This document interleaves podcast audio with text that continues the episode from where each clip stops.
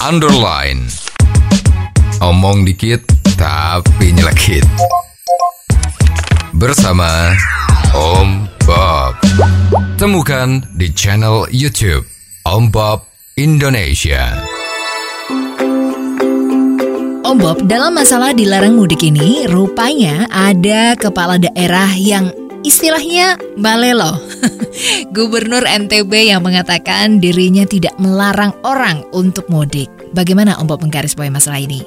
Wah, wah, wah, ini memang repot ya. Kemarin sebuah media besar dari ibu kota memberitakan bahwa Gubernur NTB Sulki Firmansyah yaitu bekas politisi PKS dan juga anggota DPR RI Komisi 9 itu menyatakan bahwa untuk daerah dia NTB, Pulau Lombok maupun Sumbawa, siapa pun boleh mudik. Ya.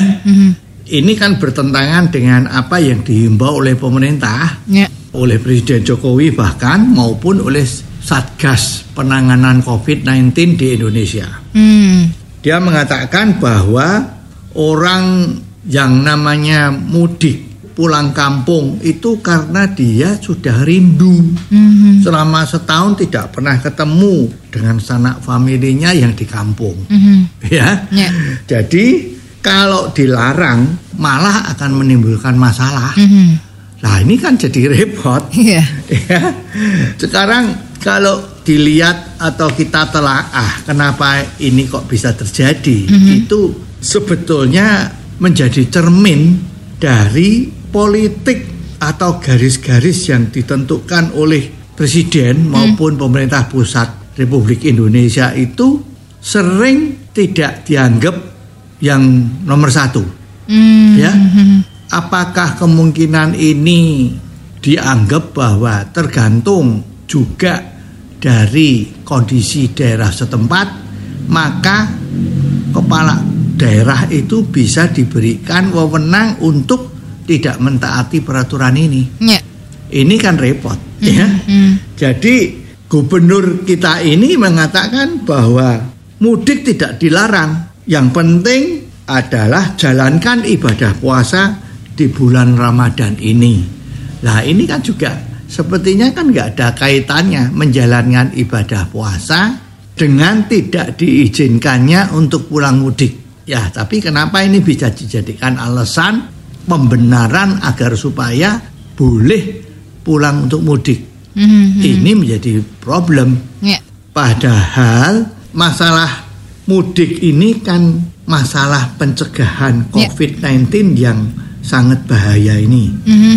Seperti di India itu pada bulan Februari kemarin kan grafiknya sudah menurun sekali. Iya. Tiba-tiba dengan semangat yang kemenangan ya itu jaga jarak yang diharuskan sebagai syarat agar tidak menular itu agak dikendorkan. Ya. Dan ternyata bulan Maret ini apa yang terjadi di India yang tertular dengan COVID itu naiknya lebih tinggi dari yang saat pertama sebelum COVID itu dilawan dengan 3M. Setelah divaksinasi kelihatannya turun, terus agak dikendorkan ternyata menjadi naik lagi. Mhm. Lah ini sangat membahayakan dan di Indonesia juga demikian.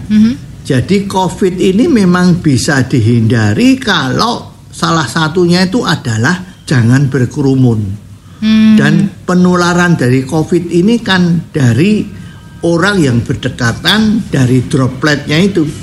Jadi maksud dari dilarang mudiknya itu agar supaya Indonesia itu cepat-cepat bebas dari COVID.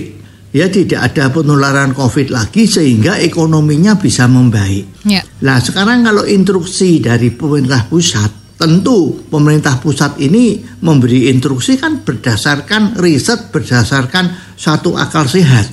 Kalau tiba-tiba banyak atau ada kepala daerah itu yang sepertinya diistilahkan tadi itu oleh media cetaknya itu mbalelo, nah ini bagaimana nasib negara kita? Ya.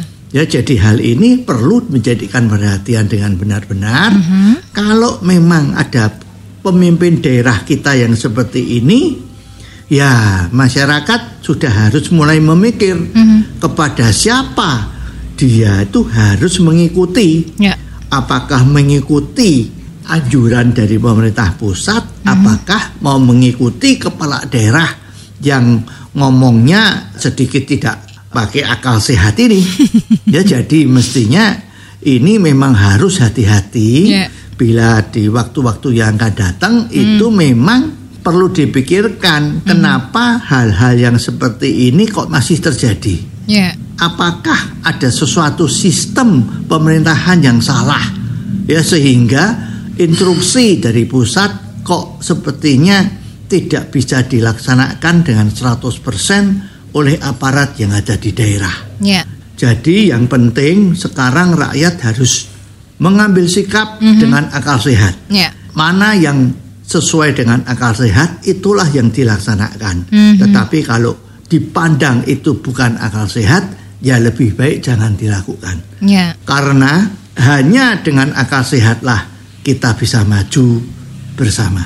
Oh, jadi begitu ya Om Bob. Jelas deh sekarang. Terima kasih Om Bob untuk waktunya. Sampai ketemu lagi di waktu yang akan datang. Underline. Omong dikit tapi nyelekit. Bersama Om.